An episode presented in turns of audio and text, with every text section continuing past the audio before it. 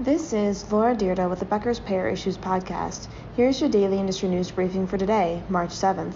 First, the health industry insurance market outlook is stable in 2023, but earnings growth is expected to slow compared to last year, according to a report from Moody's. In 2022, in the fourth quarter, EBITDA growth was 12% among publicly traded payers, which is expected to decline to mid to high single digit growth in 2023. The report cited lower COVID 19 costs, solid individual market performance, and suspended Medicaid redeterminations for why 2022 saw strong earnings growth. The lower 2023 estimate is based on redeterminations resuming in April and potentially slowing commercial earnings if the economic conditions remain soft.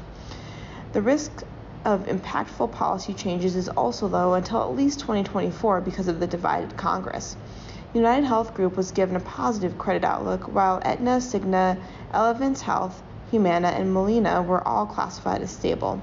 Centene is also stable but has a mixed outlook for 2023, according to Moody's. The payer recently recorded a strong ACA enrollment, but challenges this year include Medicaid redeterminations, weaker than expected Medicare Advantage enrollment, and the loss of California Medicaid contracts. 2. Humana CEO Bruce Broussard says proposed risk adjustment changes from CMS will not affect the company's 2024 outlook, according to Bloomberg. Groups representing insurers, including AHIP and the Better Medicare Alliance, have urged the agency to reverse course on the proposed changes, which may ensure many insurers say will lead to benefit cuts for its members. Speaking at the TD Cowen Healthcare Conference on March 7th, Mr. Broussard said that Humana tends to do well in years when CMS tightens payments, according to Bloomberg. He said the company has found those years are actually when they do better and when they usually grow greater than the market. Humana is being, betting on Medicare Advantage and other forms of government insurance. The company plans to end its commercial group insurance offerings over the next 18 to 24 months. 3. Blue Cross and Blue Shield of North Carolina reported a net income of $36 million in 2022 for a thin net operating margin of 0.33%. In its 2022 financial report published March 1st, the nonprofit reported a per member medical cost declined by 3.3% in 2022, excluding prescription drug costs.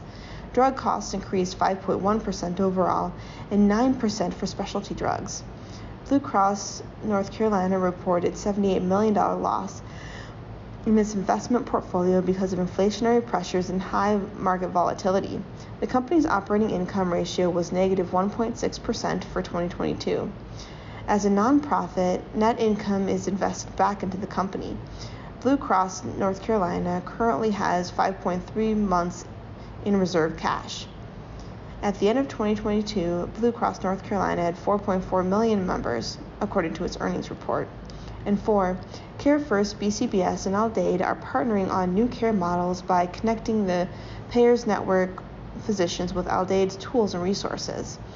Aledade, the nation's largest network of independent primary care facilities, helps independent PCPs transition to value based care models. CareFirst network of physician practices will gain access to Aledade specialists, on site business support, technology platform, and regulatory and policy enterprise.